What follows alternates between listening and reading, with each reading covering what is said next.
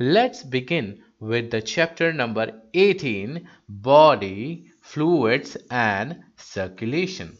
इस हेडिंग में हम किन टॉपिक्स को यहाँ पर स्टडी करने वाले हैं, एक बार उन्हें देख लेते हैं. First we will study about blood, then plasma, formed elements, blood groups, RH grouping, lymph, tissue fluid, human circulatory system, cardiac cycle, electrocardiograph, regulation of cardiac activity, and disorders of circulatory system. यानी कि बच्चे यहाँ पर कहने का मतलब यह है कि जो हमारा चैप्टर है, chapter number 18 body fluids and circulation, इनमें हम इन टॉपिक्स को यहाँ पर स्टेप बाय स्टेप स्टडी करेंगे. Page number 278, blood. Blood is a special connective tissue consisting of a fluid matrix, plasma and formed elements. तो देखिए बच्चे, पेज नंबर 278 पर दिया गया है ब्लड और इससे रिलेटेड एक इंपॉर्टेंट लाइन यहाँ पर दी गई है जिसमें कहा गया है blood is a special connective tissue. जो ब्लड है वो एक टाइप का स्पेशल कनेक्टिव टिश्यू है. इसके पहले कि ये हम समझें कि यहाँ पर ब्लड को क्यों स्पेशल कनेक्टिव टिश्यू कहा गया है, पहले हम ये समझते हैं कि आखिर कनेक्टिव टिश्यू क्या है. कनेक्टिव टिश्यू एक इस तरह का टिश्यू होता है जो कि हमारी बॉडी में स्ट्रक्चर्स को कनेक्ट करता है, सपोर्ट करता है, प्रोटेक्शन देता है, बॉडी की स्ट्रेंथ को मेंटेन करने में हेल्प करता है. साथ ही साथ हम ये कह सकते हैं कि बॉडी में जो सब्सटेंसेस हैं उन्हें एक जगह से दूसरी जगह ट्रांसपोर्ट करने में भी कनेक्टिव टिश्यू का बड़ा इंपॉर्टेंट रोल है. अब देखिए, किसी भी कनेक्टिव टिश्यू को बनाने के लिए 3 कंपोनेंट्स की जरूरत होती है. फर्स्ट होते हैं कनेक्टिव टिश्यू में सेल्स, सेकंड है फाइबर्स, और ये सेल और फाइबर प्रेजेंट होते हैं एक जेल लाइक सब्सटेंस में जिसे हम नाम देते हैं ग्राउंड सब्सटेंस या फिर मैट्रिक्स. ठीक है बच्चे, अब देखिए यहां पर ब्लड को कहा गया स्पेशल कनेक्टिव टिश्यू. क्यों कहा गया, इसका रीजन क्या होता है, क्योंकि जो ब्लड है इसका मैट्रिक्स यहां पर जेल लाइक ना होकर कैसा होता है, फ्लूइड. इसीलिए इसे कहा गया स्पेशल कैटेगरी में रखा गया और इसे कहा गया स्पेशल कनेक्टिव टिश्यू. ठीक है, एक और रीजन यदि हम देखें तो जो हमारा ब्लड है इसमें किसी भी तरह का कोई फाइबर प्रेजेंट नहीं होता, यानी कि ये फाइबर फ्री फ्लूइड है, यानी कि इसीलिए ये कहलाया स्पेशल कनेक्टिव टिश्यू. और साथ ही यहाँ पर इसका मैट्रिक्स जिसे हम कहते हैं प्लाज्मा, वो किस फॉर्म में है, फ्लूइड फॉर्म में है, और इसी में ही प्रेजेंट होते हैं फॉर्म्ड एलिमेंट्स जिन्हें हम नाम देते हैं RBC, WBC एंड प्लेटलेट्स. ठीक है, तो देखिए बच्चे, सबसे पहले अब हम बात करते हैं यहाँ पर प्लाज्मा के बारे में और उससे रिलेटेड कुछ important line. So plasma is a straw coloured viscous fluid constituting nearly 55% of the blood. चलिए इस लाइन को समझते हैं बेटे. देखिए प्लाज्मा में क्या लिखा है. So the plasma is a straw coloured fluid. Straw coloured का मतलब है स्लाइट पेल येलोइश कलर का फ्लूइड है. साथ ही ये फ्लूइड कैसा है, विस्कस फ्लूइड. अब विस्कस फ्लूइड का मीनिंग क्या हुआ कि यदि हम ब्लड को किसी सरफेस पर ड्रेन करते हैं तो वो वाटर की तरह इजीली ड्रेन नहीं हो जाएगा. ये ड्रेन होने में कुछ टाइम लेता है क्योंकि ये स्लाइटली स्टिकी होता है, इसीलिए इसके लिए एक टर्म यूज किया है विस्कस फ्लूइड. ठीक है बेटे, अब देखिए जो टोटल ब्लड है उसका 55% पार्ट कौन बनाता है, प्लाज्मा. ठीक है बेटे, अब प्लाज्मा के कंपोनेंट्स के बारे में बात करते हैं, यानी कि ये खुद किसके किससे मिलकर बना हुआ है. तो देखिए नेक्स्ट लाइन में देखेंगे 90 to 92% of plasma is water and proteins contribute 6 to 8% of it. Fibrinogen, globulins and albumins are the major proteins. तो देखिए बच्चे यहाँ पर लिखा है कि हम कह सकते हैं जो प्लाज्मा है इसका 90 से 92% पार्ट तो क्या कौन बनाता है, वाटर बनाता है।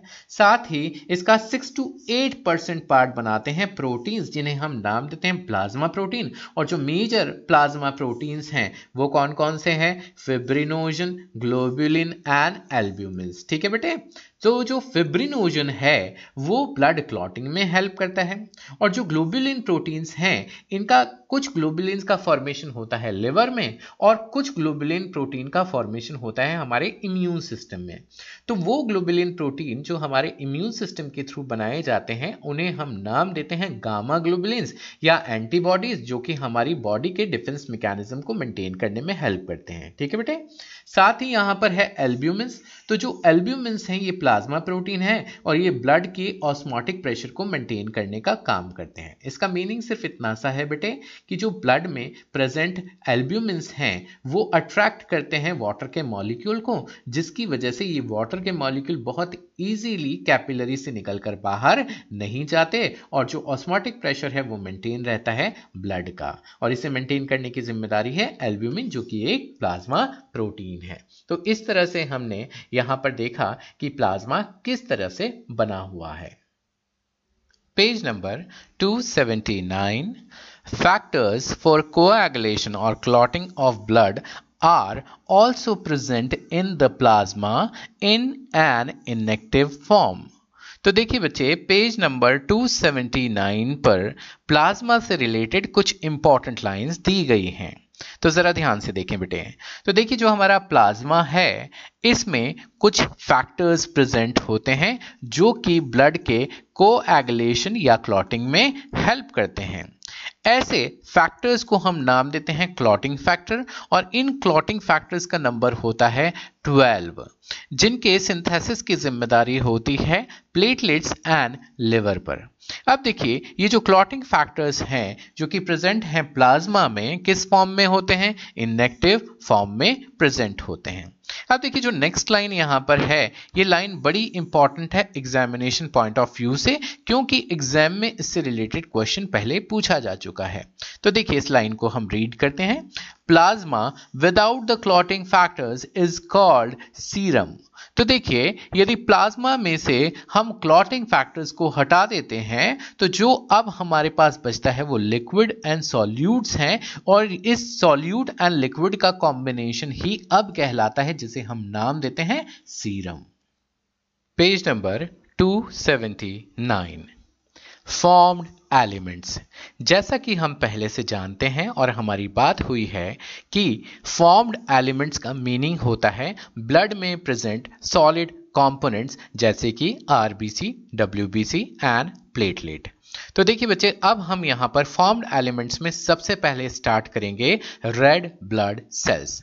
तो देखिए लिखा है एरिथ्रोसाइट्स और red blood cells are the most abundant of all the cells in blood. तो देखिए जो हमारा ब्लड है उसमें वो सेल्स जो कि सबसे ज्यादा या मोस्ट अबंडेंट हैं उन्हें हम नाम देते हैं रेड ब्लड सेल्स या फिर एरिथ्रोसाइट्स।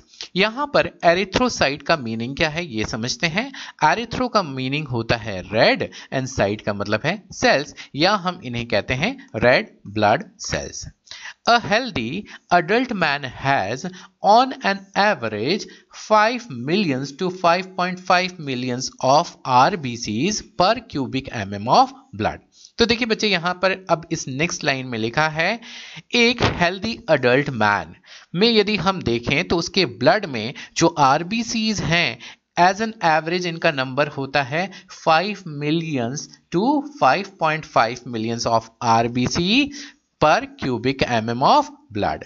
तो या हम इसे और इजी वे में कह सकते हैं कि एक हेल्दी अडल्ट मैन में उसके ब्लड में एज एन एवरेज आरबीसीज का नंबर होगा कितना, 50 lakhs to 55 lakhs of RBCs per cubic mm of blood. ठीक है बेटे। अब नेक्स्ट लाइन में देखें, they have a red coloured iron containing complex protein called haemoglobin has the colour and the name of the cells.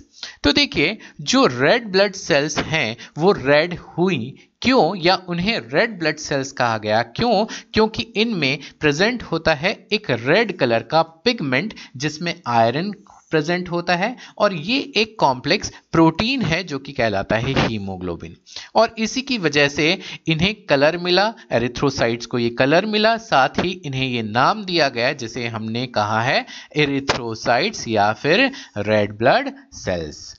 अब देखिए जो नेक्स्ट लाइन है, a healthy individual has 12 to 16 gram of haemoglobin in every 100 ml of blood.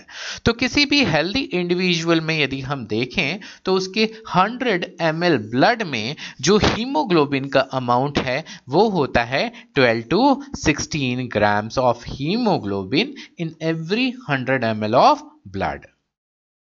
Page number 279 leucocytes. तो देखिए बच्चे page number 279 पर formed elements में हैं ल्यूकोसाइट्स। अब देखिए इनसे रिलेटेड कुछ इंपॉर्टेंट लाइंस को हम यहाँ पर समझते हैं। तो आइए हम यहाँ पर फर्स्ट लाइन को रीड करते हैं। Leucocytes are also known as white blood cells as they are colourless due to the lack of haemoglobin. तो देखिए बच्चे यहाँ पर लिखा हुआ है जो फॉर्म्ड एलिमेंट्स में सेकंड कंपोनेंट है हमारे ब्लड का वो कहलाता है ल्यूकोसाइट, और ल्यूकोसाइट का ही दूसरा नाम है जिसे हम नाम देते हैं वाइट ब्लड सेल्स या फिर WBC।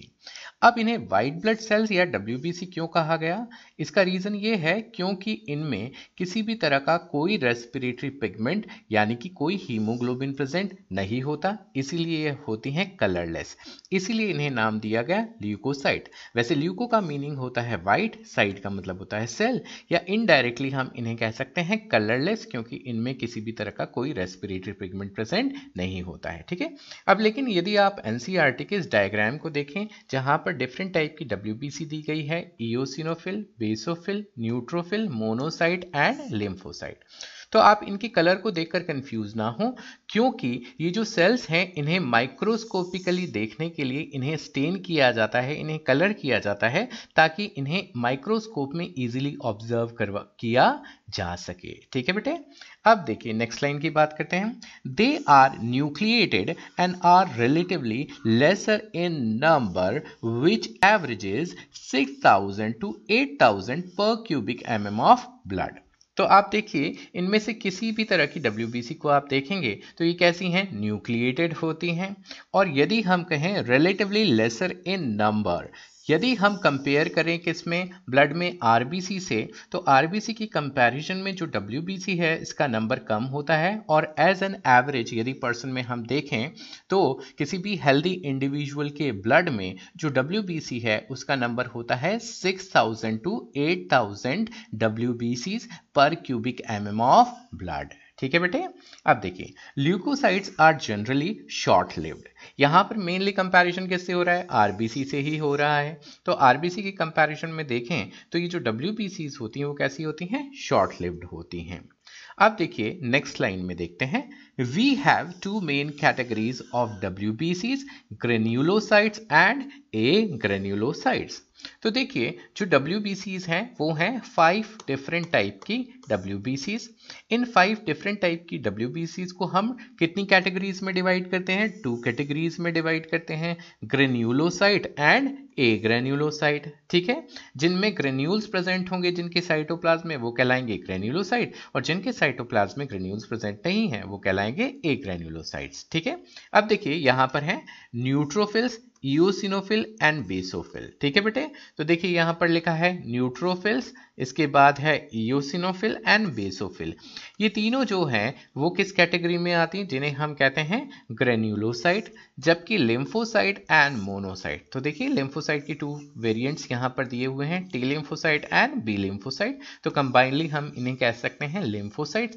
तो लिम्फोसाइट एंड मोनोसाइट जो जिस कैटेगरी में आती हैं वो है ए ग्रेन्यूलोसाइट, यानी कि इनके साइटोप्लाज्म प्लाज्मा में कोई ग्रेन्यूल्स प्रेजेंट नहीं होते हैं। ठीक है बेटे, तो अब देखिए यदि ब्रॉडली इनके फंक्शन की हम बात करें तो देखिए जो न्यूट्रोफिल्स एंड मोनोसाइट हैं ये फेगोसाइटिक नेचर की होती हैं, यानी कि बॉडी में हमारे किसी भी तरह का कोई ऑर्गेनिज्म बाहर से आता है तो उसे डिस्ट्रॉय करने की जिम्मेदारी होगी न्यूट्रोफिल एंड मोनोसाइट की। इसी तरह से हमारी इंपॉर्टेंट, बहुत ही इंपॉर्टेंट इम्यून सिस्टम की सेल्स हैं जिन्हें हम कहते हैं लिम्फोसाइट्स। साथ ही साथ यहाँ पर हैं इओसिनोफिल जो कि एलर्जिक रिएक्शन से रिलेटेड होती हैं, जबकि बेसोफिल की यदि हम बात करें तो ये सिक्रीट करती हैं यहाँ पर हिस्टामिन, सेरोटोनिन एंड हिपैरिन, और इनका रिलेशन होता है इन्फ्लेमेटरी रिएक्शन से। तो ये हुए यहाँ पर हमने बात की ल्यूकोसाइट्स के बारे में, उनके डिफरेंट टाइप्स के बारे में और साथ ही साथ उनके क्या फंक्शन हैं। Page number 279 and 280। तो देखिए बच्चों यहाँ पर जो डायग्राम यहाँ पर आप देख रहे हैं दिया गया है, ये दिया है पेज नंबर 279 पर, जबकि प्लेटलेट से रिलेटेड जो लाइंस हैं वो दी गई हैं पेज नंबर 280 पर। तो चलिए बच्चों यहाँ पर अब हम देखते हैं कि जो हमारा फॉर्म्ड एलिमेंट्स हैं उनका थर्ड कंपोनेंट है जो कहलाता है प्लेटलेट्स, और प्लेटलेट से रिलेटेड लाइंस यहाँ पर दी गई हैं जिन्हें हम अब रीड करते हैं और समझने की कोशिश करते हैं। तो चलिए बच्चों यहाँ पर सबसे पहले हम प्लेटलेट से रिलेटेड फर्स्ट लाइन को रीड करते हैं और समझते हैं। तो देखिए लिखा है platelets also called thrombocytes are cell fragments produced from megakaryocytes, special cells in the bone marrow। तो देखिए जो हमारी प्लेटलेट्स होती हैं इन्हें एक और नाम दिया जाता है जिसे हम नाम देते हैं थ्रोम्बोसाइट्स।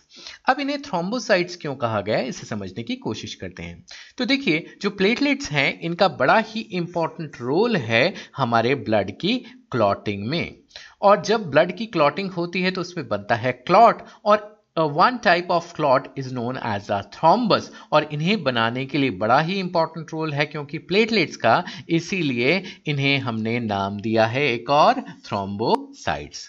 अब देखिए इनका फॉर्मेशन कहाँ पर होता है इसे हम देखते हैं। तो देखिए हमारी बोन में प्रेजेंट होता है बोन मैरो, और इस बोन मैरो में कुछ स्पेशल सेल्स होती हैं जिन्हें हम नाम देते हैं मेगाकैरियोसाइट्स, और इन मेगाकैरियोसाइट्स के सेल फ्रेगमेंट्स ही कहलाते हैं जिन्हें हम नाम देते हैं platelets.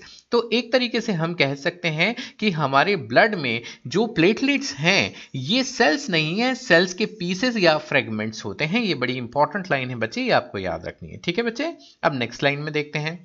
Blood normally contains 1,50,000 to 3,50,000 platelets per cubic mm। तो किसी भी हेल्दी इंडिविजुअल के ब्लड में यदि नॉर्मली देखें तो प्लेटलेट्स का नंबर होता है 1,50,000 to 3,50,000 platelets per cubic mm। अब देखिए जो नेक्स्ट लाइन है जो कि ग्रीन कलर से अंडरलाइन की हुई है, ये लाइन बड़ी इंपॉर्टेंट है, इसे ध्यान से सुनिएगा बेटे। Platelets can release a variety of substances, most of which are involved in the coagulation और क्लॉटिंग ऑफ ब्लड।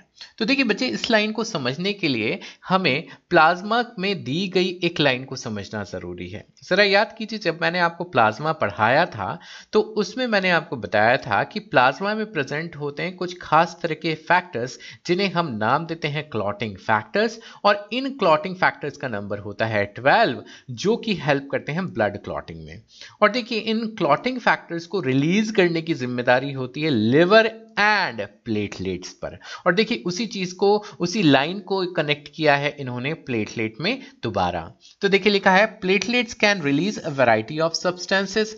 तो देखिए जो प्लेटलेट है उससे वेरियस सब्सटेंसेस रिलीज होते हैं जिनमें से ज्यादातर यानी कि most of which are involved in coagulation और क्लॉटिंग ऑफ ब्लड, जिनमें से ज्यादातर जो है वो रिलेटेड होंगे ब्लड के कोएगुलेशन या क्लॉटिंग से। ठीक है बेटे, अब देखिए इसके बाद जो नेक्स्ट लाइन दी गई है उसमें हम देखते हैं कि क्या हो यदि कि प्लेटलेट्स का नंबर कम हो जाए और उसका क्या इम्पैक्ट होगा ह्यूमन बॉडी पर। A reduction in their number can lead to clotting disorder.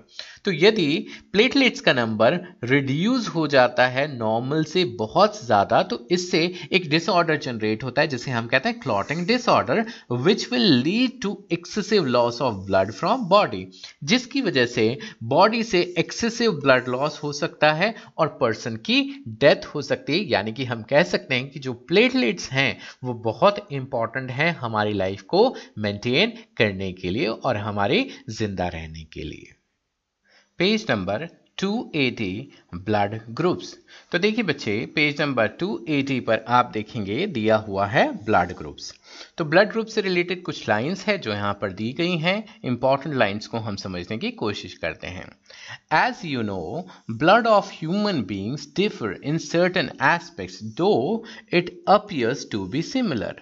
तो देखिए बच्चे, यहाँ पर इस लाइन का मीनिंग ये है कि यदि हम टू ह्यूमन बीइंग्स के ब्लड को देखें तो देखने में हमें कैसा दिखाई देगा, सिमिलर, लेकिन कुछ एस्पेक्ट्स में ये डिफरेंट हो सकता है और ये डिफरेंट एस्पेक्ट क्या कहलाते हैं, ब्लड ग्रुप्स कहलाते हैं। यानी कि ब्लड ग्रुप के लेवल पर टू ह्यूमन बीइंग्स का जो ब्लड है वो कैसा हो सकता है बेटे, डिफरेंट हो सकता है। आप देखिए नेक्स्ट लाइन में लिखा है various type of grouping of blood has been done. तो देखिए अभी तक यदि हम देखें तो डिफरेंट टाइप की ब्लड ग्रुपिंग हो चुकी है, लेकिन ये सारे डिफरेंट टाइप की ब्लड ग्रुपिंग्स जो हैं उन सबको वर्ल्ड वाइडली एक्सेप्ट नहीं किया गया है।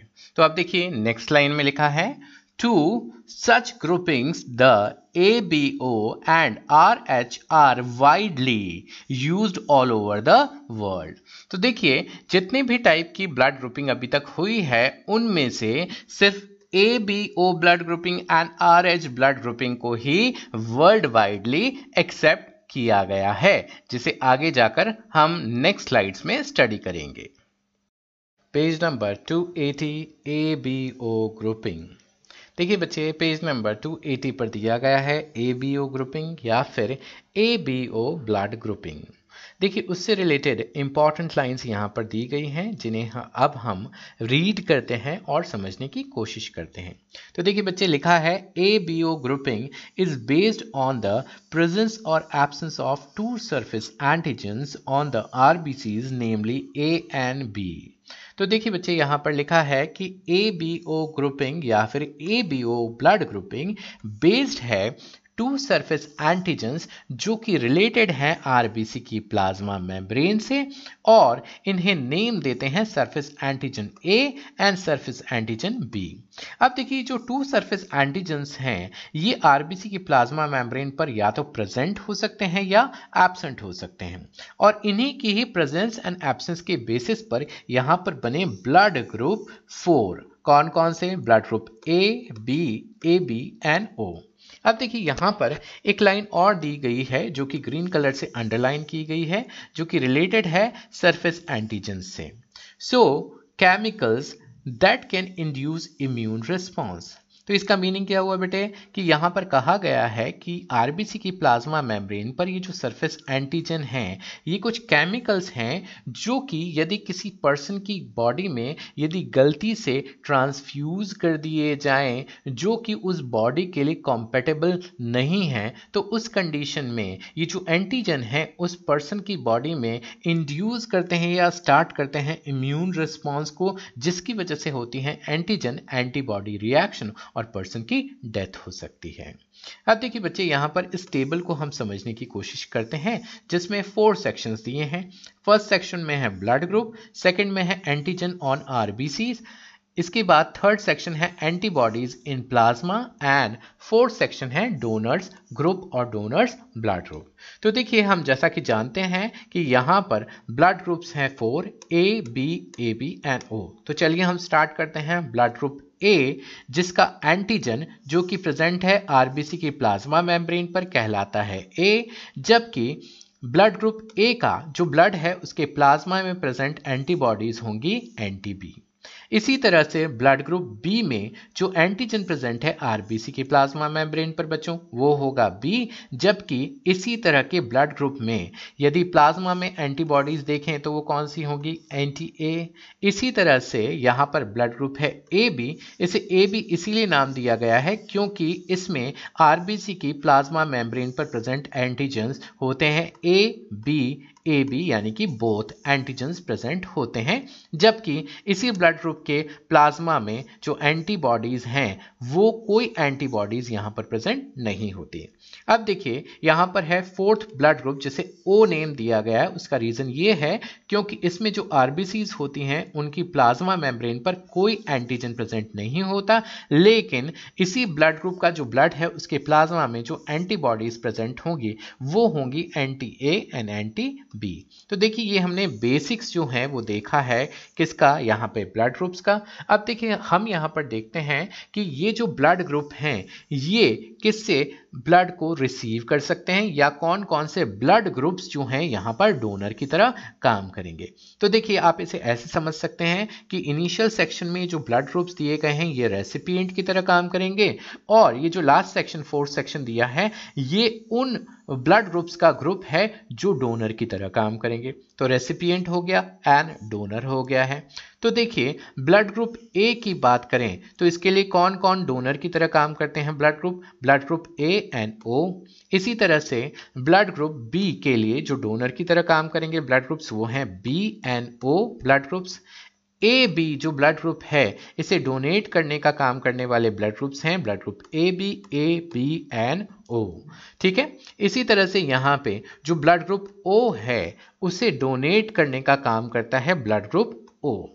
अब देखिए यहाँ पर यदि आप देखें गौर से तो देखिए एक ही ऐसा यहाँ पर ब्लड ग्रुप है ए बी जो रिसीव कर सकता है, क्योंकि ये रेसिपिएंट है तो ये किस किस से रिसीव कर सकता है, blood group A B and O, यानी कि ये डोनर हैं जो कि डोनेट कर सकते हैं किसको, ए बी को, यानी कि ए बी इन सब से ब्लड को रिसीव कर सकता है, इसलिए ए बी कहलाया यूनिवर्सल रेसिपिएंट, ठीक है।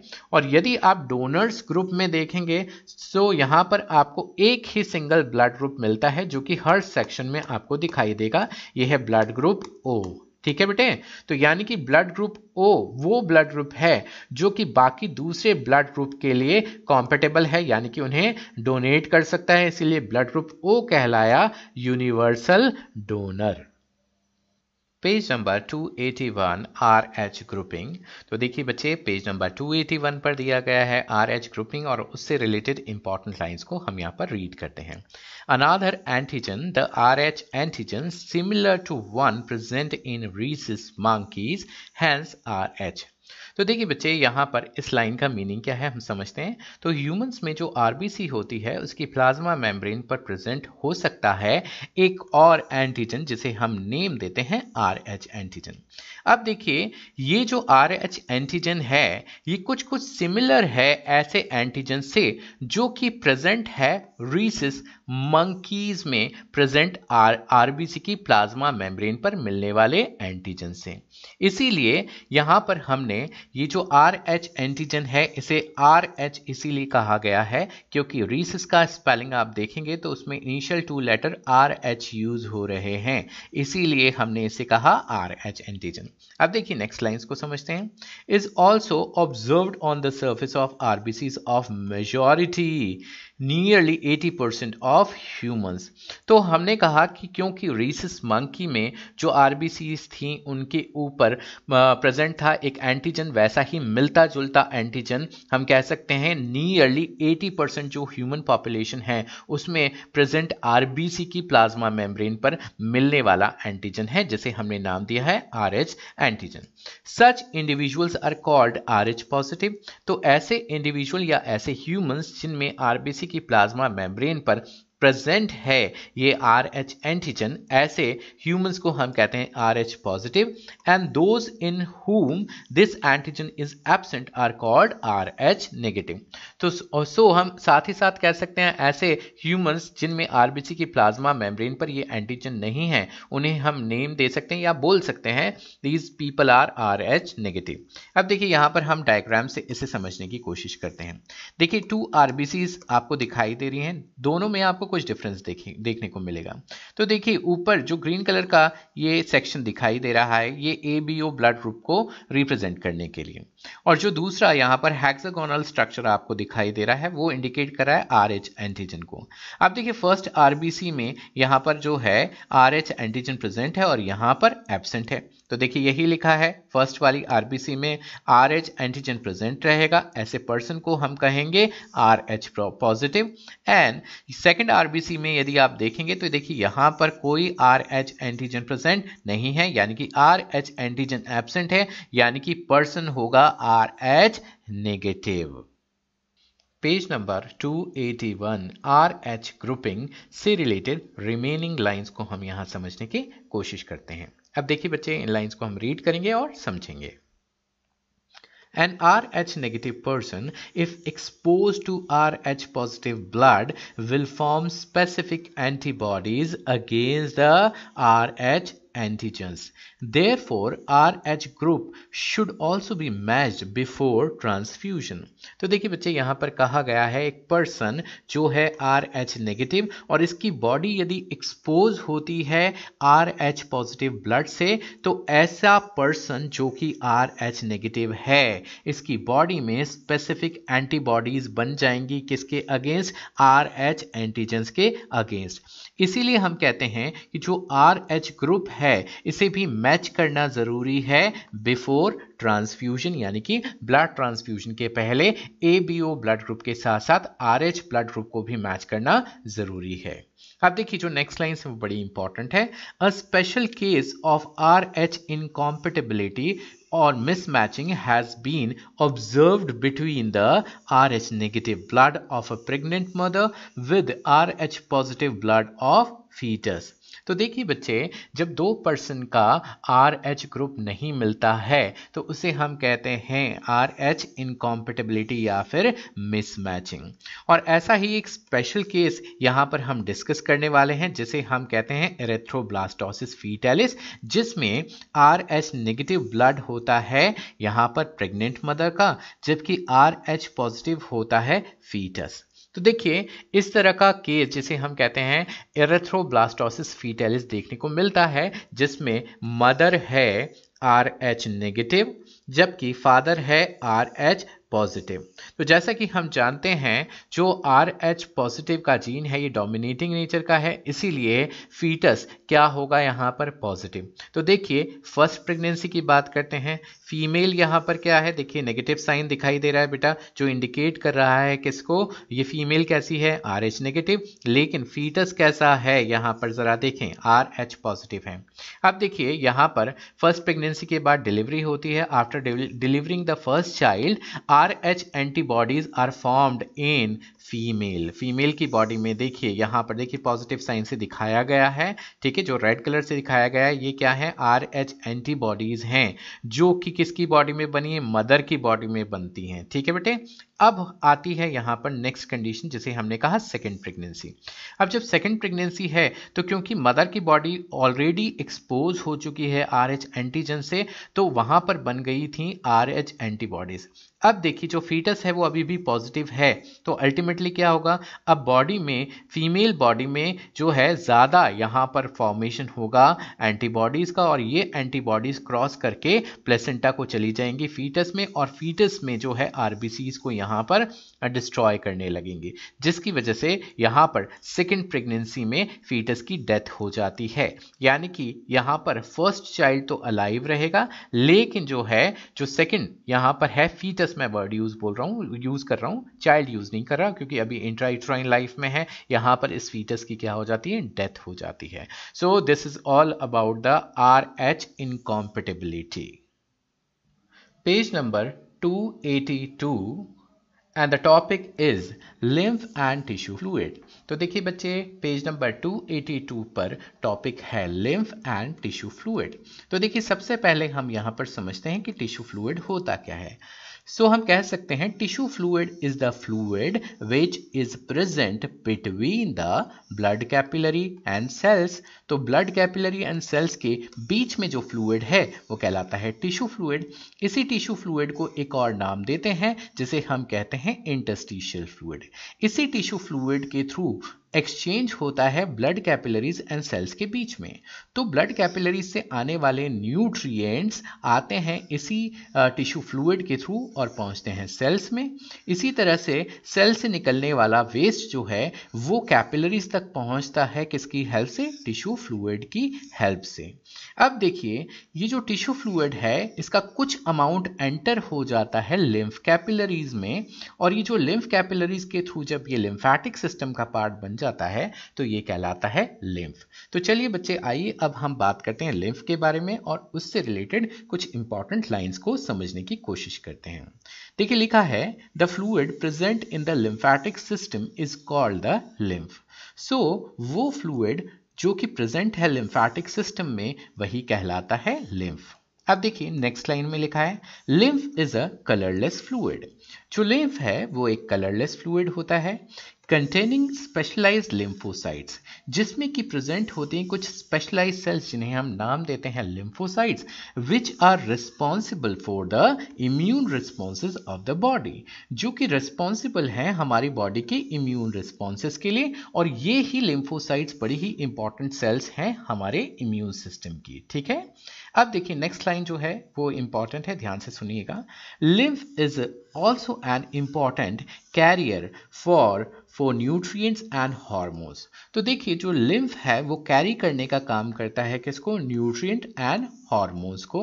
लेकिन न्यूट्रिएंट्स एंड हार्मोन्स के अलावा भी ये कुछ इंपॉर्टेंट सब्सटेंसेस को कैरी करने का काम करता है। तो देखिए लिखा हुआ है etcetera fats are absorbed through lymph in the lacteals present in the intestinal villi. तो आप यहाँ पर डायग्राम देख सकते हैं बेटे, देखिए ये है इंटेस्टाइनल विलाई का डायग्राम जिसके अंदर प्रेजेंट है लिम्फ कैपिलरी। क्योंकि ये लिम्फ कैपिलरी प्रेजेंट है इंटेस्टाइनल विलाई में और इसका अपीयरेंस है वाइटिश फैट की वजह से, क्योंकि यहाँ पर जो लिम्फ प्रेजेंट है उसमें फैट की वजह से इसका अपीयरेंस हो जाता है white, that's why it is known as the lacteal. तो हम कह सकते हैं कि इसमें ये जो लैक्टियल है जो कि एक तरह की लिम्फ कैपिलरी, इसमें भरा हुआ है लिम्फ और इसी में ही अब्जॉर्ब होता है फैट। तो देखिए हम कह सकते हैं कि एक बहुत ही इंपॉर्टेंट कैरियर की तरह काम करता है यहां पर लिम्फ, किसको कैरी करने के लिए, फैट्स को कैरी करने के लिए। Page number 283 human circulatory system. तो देखिए बच्चे पेज नंबर 283 पर दिया गया है ह्यूमन सर्कुलेटरी सिस्टम। जैसा कि हम जानते हैं ह्यूमंस में मिलता है डबल सर्कुलेशन, साथ ही ह्यूमन सर्कुलेटरी सिस्टम के 3 इंपॉर्टेंट कंपोनेंट्स हैं जिन्हें हम नाम देते हैं heart, blood vessels and blood. तो चलिए अब बच्चे हम यहाँ पर बात करेंगे ह्यूमन हार्ट के बारे में और उससे रिलेटेड लाइन्स को यहाँ पर स्टडी करते हैं। तो देखिए आइए इन्हें रीड करें। Our heart has 4 chambers, 2 relatively small upper chambers called atria and 2 larger lower chambers called ventricles. तो देखिए बच्चे यहाँ पर इन लाइंस में कहा है कि जो हमारा हार्ट है या ह्यूमन हार्ट है वो है 4 चैम्बर्ड हार्ट, जिसमें है 2 upper small chamber and 2 lower large chambers जिन्हें हम नाम देते हैं ventricles, and upper 2 small chambers कहलाते हैं एट्रिया। तो देखिए जो एट्रिया हैं वो स्मॉल हैं, अपर चैम्बर्स हैं, दीज आर 2 इन नंबर, इन्हें नेम दिया गया है right atrium and left atrium, ठीक है बेटे। वैसे ही लोअर लार्जर चैम्बर्स हैं वेंट्रिकल्स, इनका नंबर भी 2 है, राइट साइड वाले वेंट्रिकल को कहा right ventricle and left side पर जो है वो कहलाया लेफ्ट वेंट्रिकल। अब देखिए नेक्स्ट लाइंस को यहाँ पर हम रीड करते हैं। A thin muscular wall called the interatrial septum separates the right and the left atria, whereas a thick wall, the interventricular septum separates the left and the right ventricles. तो देखिए बच्चे यहाँ पर क्या होता है, जो टू वेंट्रिकल्स हैं या फिर हम कहें टू एट्रिया है, सबसे पहले हम देखें तो देखिए right atrium and left atrium, इन दोनों को एक दूसरे से सेपरेट करने के लिए यहाँ पर एक थिन मस्क्यूलर वॉल होती है, that is known as the inter atrial septum. वैसे ही यहाँ पर right ventricle and left ventricle को एक दूसरे से सेपरेट करने वाली यहाँ पर एक थिन मस्क्यूलर वॉल होती है, that is known as the interventricular septum. Is it or not? ठीक है बेटे, ये ध्यान रखिएगा. अब देखिए नेक्स्ट लाइंस को हम देखते हैं. The atrium and the ventricle of the same side are also separated by a thick fibrous tissue called the atrioventricular septum. तो देखिए सेम साइड के एट्रिया एंड वेंट्रिकल को एक दूसरे से सेपरेट करने के लिए यहाँ पर प्रेजेंट होता है एक थिक फाइब्रस टिश्यू का बना हुआ structure, that is known as the atrioventricular septum. अब देखिए right atrium and right ventricle के बीच में प्रेजेंट होता है ट्राइकस्पिड वाल्व, जबकि हम कह सकते हैं left atrium and left ventricle के बीच में प्रेजेंट होता है बाइकस्पिड वाल्व. और यदि हम देखें यहाँ पे जो सबसे ज्यादा मस्कुलर चैम्बर है वो है लेफ्ट वेंट्रिकल.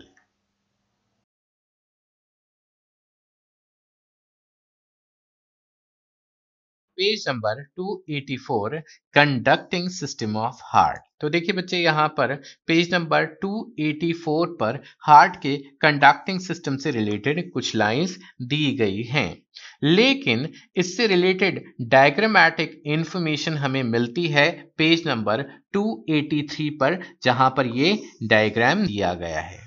अब एक बात यहाँ पर याद रखने लायक है बेटे, जो हार्ट का कंडक्टिंग सिस्टम है उससे रिलेटेड कोई हेडिंग यहाँ पर नहीं दी गई है. ये हेडिंग हमने यहाँ पर ऐड की है ताकि हम इन लाइंस को यहाँ पर एक्सप्लेन कर सकें. तो अब देखिए हम इन लाइंस को स्टडी करने की कोशिश करते हैं, समझने की कोशिश करते हैं, साथ ही इसे हम कोरिलेट करेंगे डायग्राम से.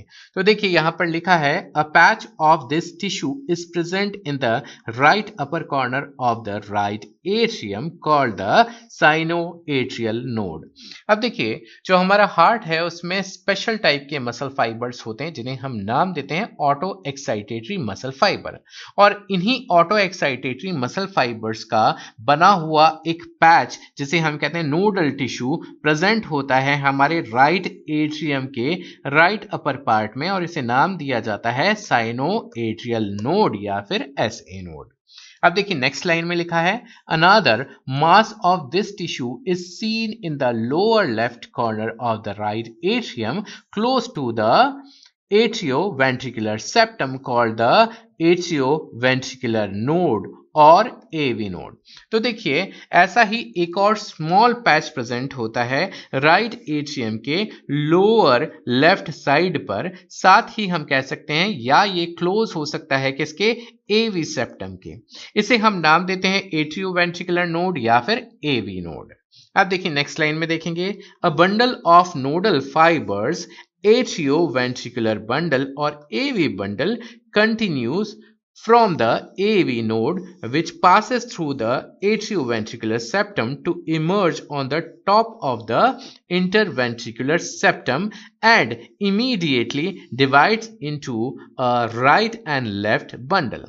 तो देखिए जो AV नोड है यहाँ से स्पेशलाइज्ड मसल का एक बंडल निकलता है जिसे हम नाम देते हैं एट्रियोवेंट्रिकुलर बंडल या AV बंडल, जो कि सबसे पहले क्रॉस करता है AV सेप्टम को और यहाँ से होते हुए ये एंटर करता है किसमें, जिसे हम नाम देते हैं इंटरवेंट्रिकुलर सेप्टम की जो स्टार्टिंग है यहाँ पर ये आता है, और आते ही ये डिवाइड हो जाता है 2 ब्रांचेस में जिन्हें हम नाम देते हैं right and left bundle branch. अब देखिए नेक्स्ट लाइंस जरा इंपॉर्टेंट है, ध्यान से सुनिएगा. These branches give rise to minute fibers throughout the ventricular musculature of the respective sides and are called Purkinje fiber. देखिए यही जो right and left bundle branch हैं ये आगे जाकर बहुत ही फाइन ब्रांचेस में डिवाइड हो जाती हैं जिन्हें हम नाम देते हैं पुर्किंजे फाइबर्स, और हम कह सकते हैं कि ये जो right and left bundle branch है ये अपने अपने तरफ के राइट एंड लेफ्ट वेंट्रिकल की मस्कुलर वॉल में हो जाएंगे, फाइन ब्रांचेस में डिवाइड हो जाएंगे. इन फाइन ब्रांचेस को हम यहां पर नाम देते हैं पुर्किन्जे फाइबर्स. पेज नंबर 284 पर कंडक्टिंग सिस्टम ऑफ हार्ट से रिलेटेड रिमेनिंग लाइंस को हम यहाँ पर समझने की कोशिश करते हैं। तो चलिए बच्चों, हम इन लाइंस को रीड करते हैं। The S A node can generate the maximum number of action potentials that is 70 to 75 per minute and is responsible for initiating and maintaining the rhythmic contractile activity of the heart, therefore it is called the pacemaker. तो देखिए बच्चे, यहाँ पर कहा गया है कि एक पर्सन जो कि रेस्टिंग कंडीशन में है, रेस्टिंग कंडीशन लिखा नहीं है लेकिन एक तरीके से ये रेस्टिंग कंडीशन की ही बात की जा रही है। तो एक पर्सन जो कि रेस्टिंग कंडीशन में है उसका एस ए नोड कितने एक्शन पोटेंशियल्स यानी कि इलेक्ट्रिकल इम्पल्सेस जनरेट करता है। तो रेस्टिंग कंडीशन में जो हार्ट है उसमें present S A node generate करता है 70 से 75 एक्शन पोटेंशियल या फिर इलेक्ट्रिकल इम्पल्स पर मिनट। ठीक है, अब देखिए एस ए नोड ही वो स्ट्रक्चर है जो एक्शन पोटेंशियल या इलेक्ट्रिकल एक्टिविटी या इलेक्ट्रिकल इंपल्स को जनरेट करवाता है, इनिशिएट करवाता है, स्टार्ट करवाता है। और एस ए नोड ही वो स्ट्रक्चर है जो मेंटेन करवाता है हमारे हार्ट की रिदमिक कॉन्ट्रैक्टाइल एक्टिविटी को। इसीलिए हम इसे नाम देते हैं pacemaker. Our heart normally beats 70 to 75 times in a minute, average 72 beats per minute.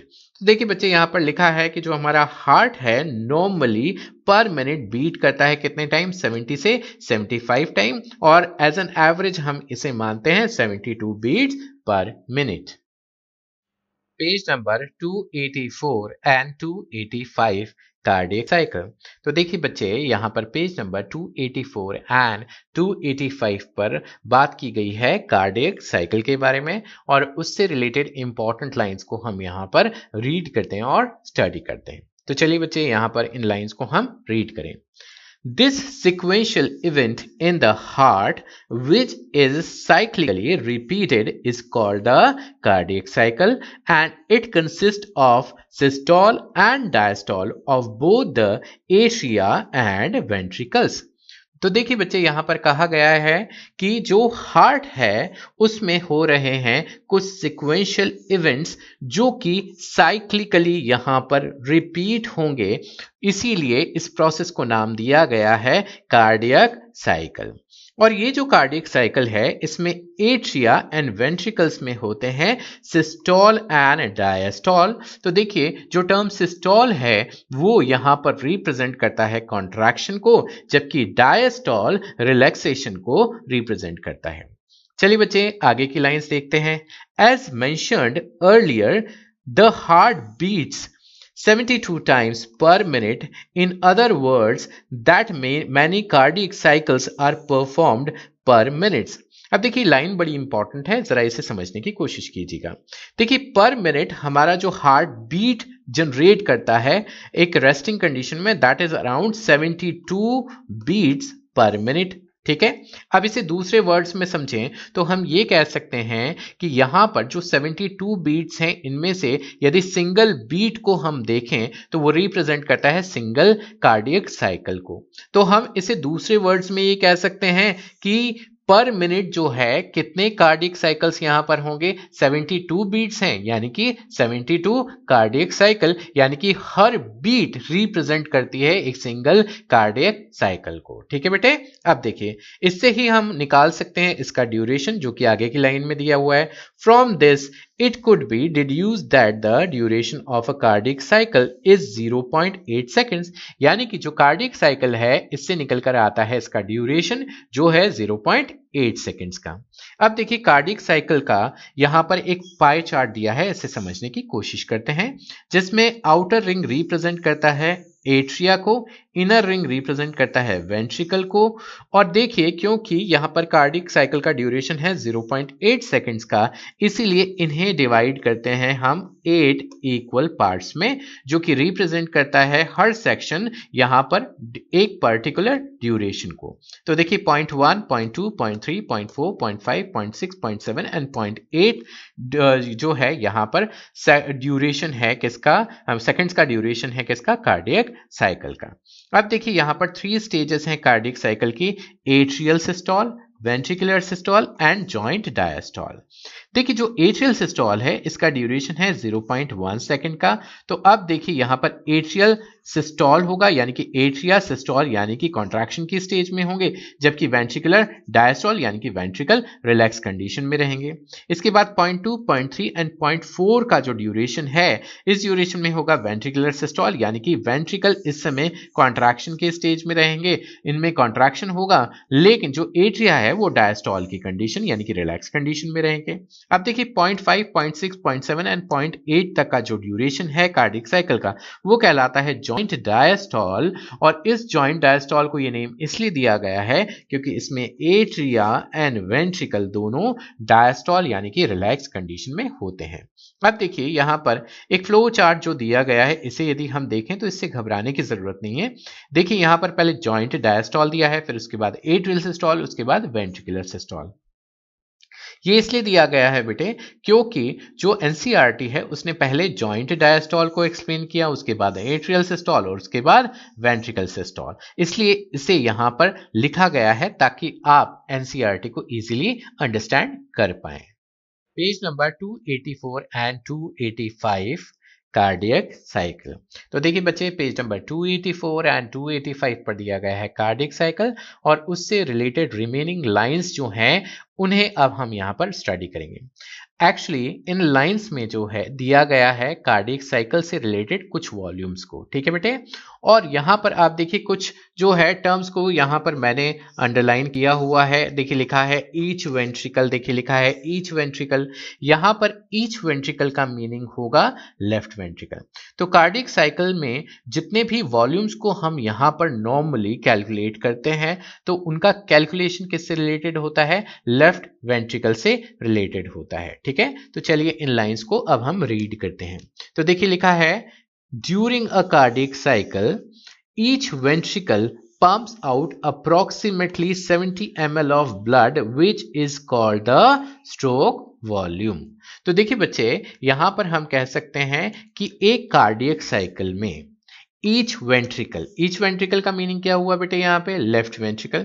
तो हर कार्डियक साइकिल में लेफ्ट वेंट्रिकल के थ्रू जो ब्लड पंप किया जाता है वो होता है अप्रोक्सीमेटली 70 ml, और इसी को ही हम नाम देते हैं स्ट्रोक वॉल्यूम, ठीक है बेटे। अब देखिए the stroke volume multiplied by the heart rate number of beats per minute gives the cardiac output. यदि हम स्ट्रोक वॉल्यूम को मल्टीप्लाई करें हार्ट रेट यानी कि number of beat per minute से तो इससे हमें मिलता है कार्डिक आउटपुट। अब देखिए कार्डिक आउटपुट क्या होता है ये देखा है नेक्स्ट लाइंस में। Therefore the cardiac output can be defined as the volume of blood pumped out by each ventricle per minute and averages 5000 ml और 5 litre in a healthy individual. तो देखिए कार्डिक आउटपुट का meaning है volume of blood जो कि pump किया जा रहा है ईच वेंट्रिकल। क्या आ रहा है बेटे? ईच वेंट्रिकल, यानी कि किससे हो रहा है? लेफ्ट वेंट्रिकल से। पर मिनट यानी कि लेफ्ट वेंट्रिकल से पंप किया गया ब्लड पर मिनट जो है वही कहलाता है कार्डियक आउटपुट, और एज एन एवरेज किसी भी हेल्दी इंडिविजुअल में ये माना जाता है कितना?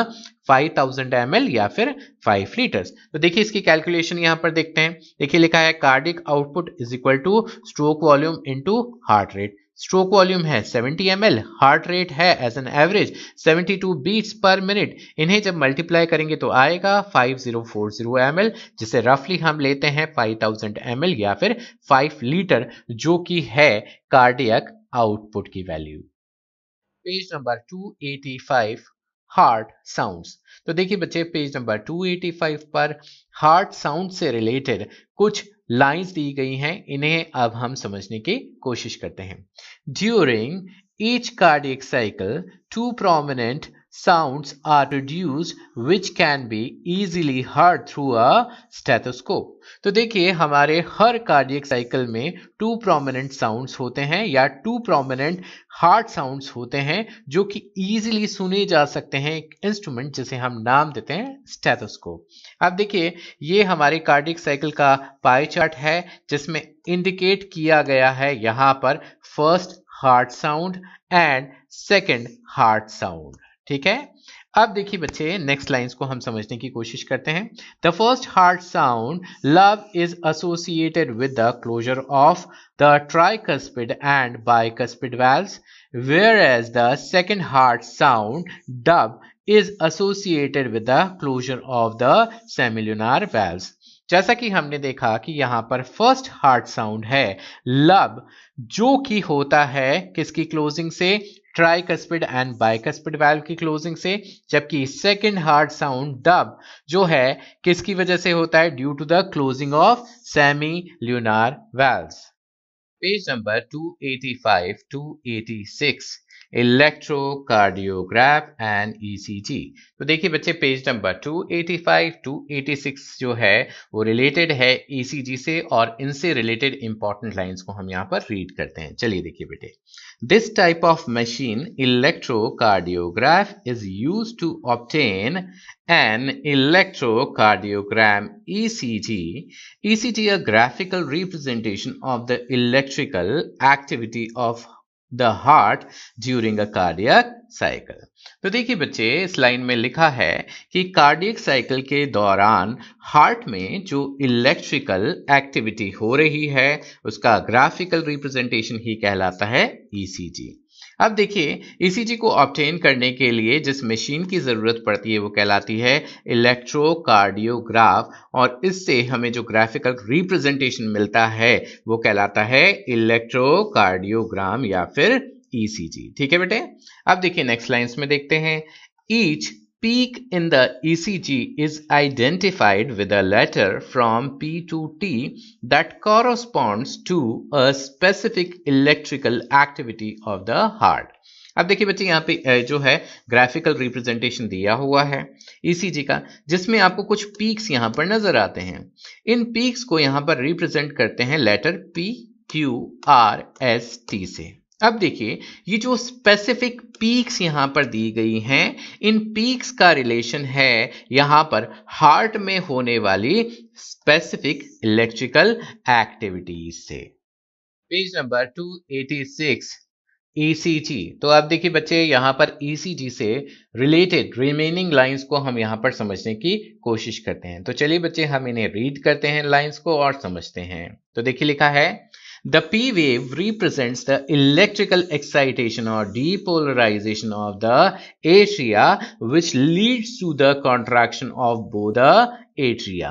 अब देखिए बेटे यहाँ पर इस ग्राफिकल रिप्रेजेंटेशन में आप देखेंगे तो जो P वेव है ये रिप्रेजेंट करती है इलेक्ट्रिकल एक्साइटेशन और डीपोलराइजेशन ऑफ द एट्रिया, यानी कि जो एट्रिया हैं उनमें हो गया है डीपोलराइजेशन, वो इलेक्ट्रिकली एक्साइटेड हो चुके हैं, जो जिनका एंड रिजल्ट होगा इनमें कॉन्ट्रैक्शन, यानी कि जो दोनों एट्रिया हैं उनमें क्या होगा, कॉन्ट्रैक्शन होगा किसके बाद, इलेक्ट्रिकल एक्साइटेशन के बाद। ठीक है बेटे, अब नेक्स्ट लाइन देखते हैं। The QRS complex represents the depolarisation of the ventricles.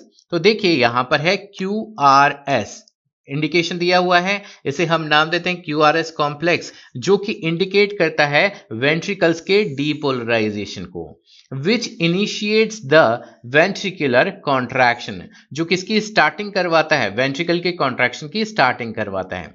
The contraction starts shortly after Q, यानी कि जो वेंट्रिकल के कॉन्ट्रैक्शन की स्टार्टिंग हो जाती है वो किसके बाद ही हो जाएगी, Q के कुछ देर बाद ही हो जाएगी।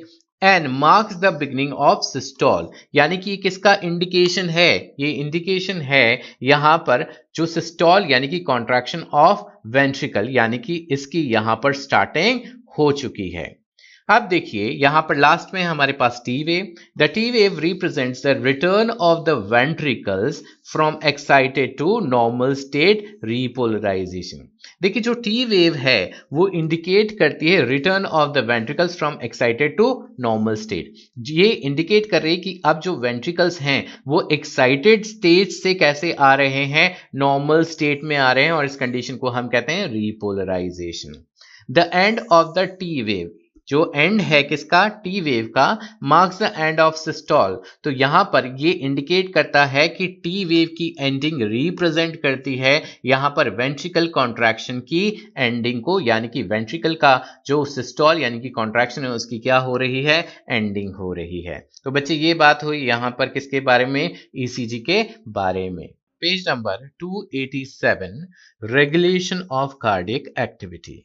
तो देखिए बच्चे पेज नंबर 287 पर दिया है रेगुलेशन ऑफ कार्डियक एक्टिविटी और इनसे रिलेटेड इंपॉर्टेंट लाइंस को हम यहाँ पर रीड करते हैं और समझने की कोशिश करते हैं। तो चलिए बच्चे इन्हें रीड करें। A special neural centre in the medulla oblongata can moderate the cardiac function through the autonomic nervous system और ANS।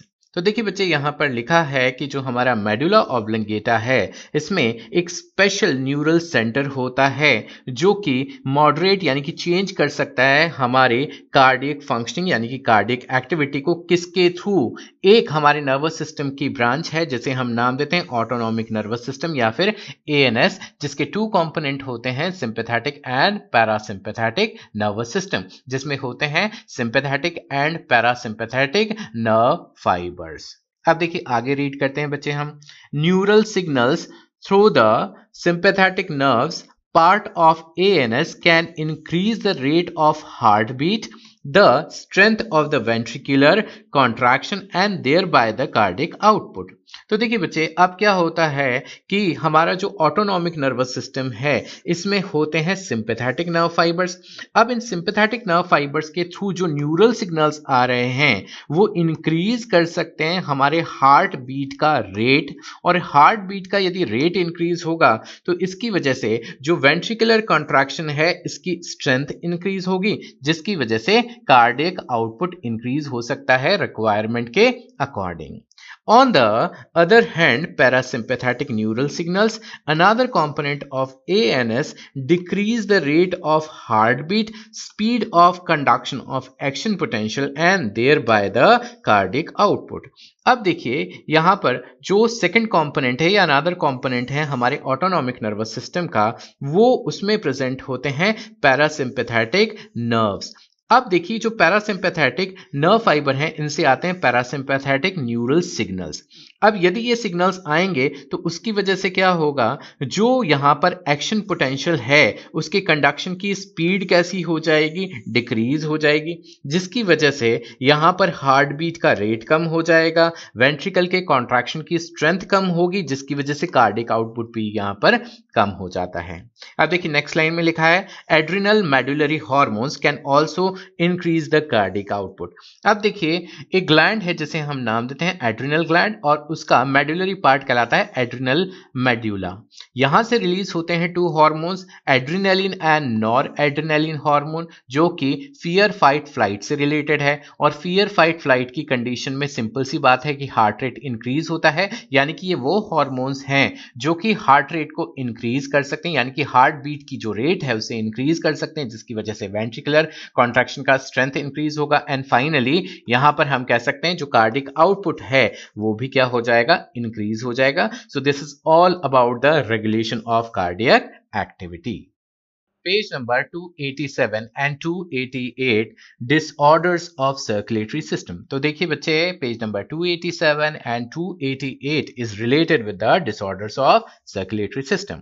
सो सबसे पहले फर्स्ट यहाँ डिसऑर्डर है that is high blood pressure और hypertension. If repeated checks of blood pressure of an individual is 140/90 or higher, it shows hypertension. तो देखिए यदि किसी पर्सन में, इंडिविजुअल में, यदि repeated check होता है blood pressure और उसकी वैल्यू आती है 140/90 और higher या इससे ज्यादा, तो ये कंडीशन कहलाती है hypertension. That means the person is suffering from hypertension. यहाँ पर 140 रिप्रेजेंट करता है सिस्टोलिक ब्लड प्रेशर को जो नॉर्मली होता है 120 mm of Hg, जबकि यहाँ पर 90 रिप्रेजेंट कर रहा है डायस्टोलिक प्रेशर को जो कि नॉर्मली होता है 80 mm of Hg। अब देखिए यहाँ पर नेक्स्ट डिसऑर्डर है coronary artery disease CAD। Coronary artery disease often refer to as atherosclerosis. तो नॉर्मली हम जो है कह सकते हैं रफली कि कोरोनरी आर्टरी डिजीज के लिए एक और टर्म जनरली यूज किया जाता है, that is known as the atherosclerosis, affects the vessels that supply blood to the heart muscle. तो इसमें कोरोनरी आर्टरी डिजीज में मेनली अफेक्ट होती हैं वो वेसल्स जो कि ब्लड सप्लाई करती हैं हार्ट की मसल्स को। अब देखिए इसमें होता क्या है, it is caused by the deposits of calcium, fat, cholesterol and fibrous tissues which makes the lumen of arteries narrower।